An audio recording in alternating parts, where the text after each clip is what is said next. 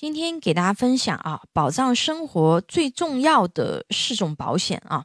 呃，漫长的人生，大部分人都会经历很多自己无法控制的事情啊，比如说生病了啊、意外摔跤了等等。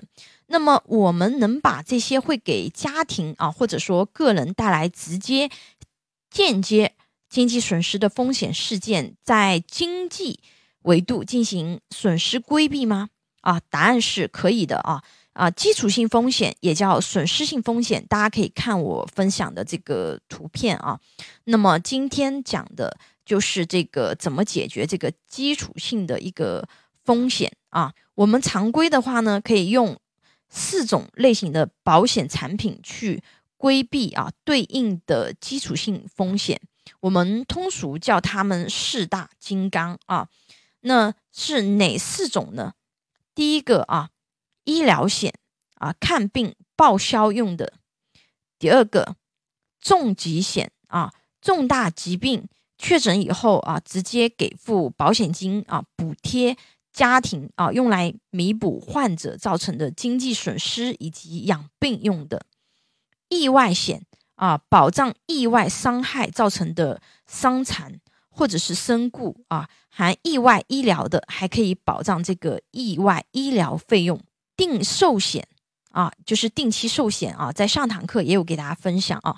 这个是用来保障家庭支柱型成员发生身故或者是全残啊，给付保额补贴家庭用于承担家庭经济责任用的啊。当然，他对自己个人的话呢，也有保障这个全残这样的一个功能啊。那里面的一些详细的讲解啊，我就不在这边展开。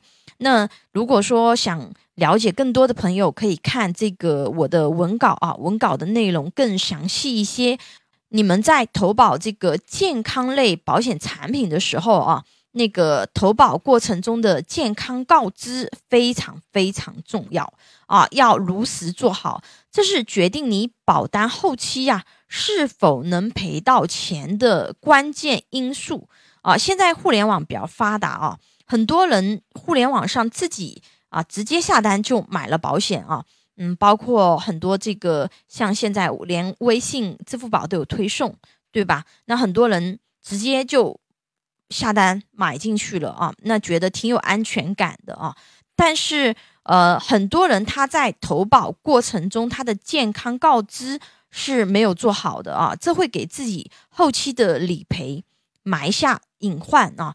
很多理赔纠纷啊，都是这个业务员在这个展业过程中，对吧？一些细节没有和投保人交流清楚啊，或者说投保人网上自己直接进行投保，对健康告知的了解啊，并不是特别的充分啊，并没有做到这个如实告知啊，造成这个后期风险事件发生了，却得不到理赔。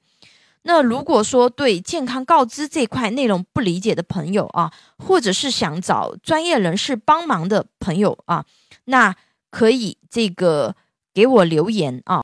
那常规来说啊，那我们普通的成年人需要配置基础保障四大金刚，大家再记一下啊：医疗险、重疾险、意外险和定寿险。啊，每个险种都有其单独涵盖人身风险的特殊部分，无法互相取代。啊，尤其对家庭支柱型成员来说，最佳的保障方案是适者配齐。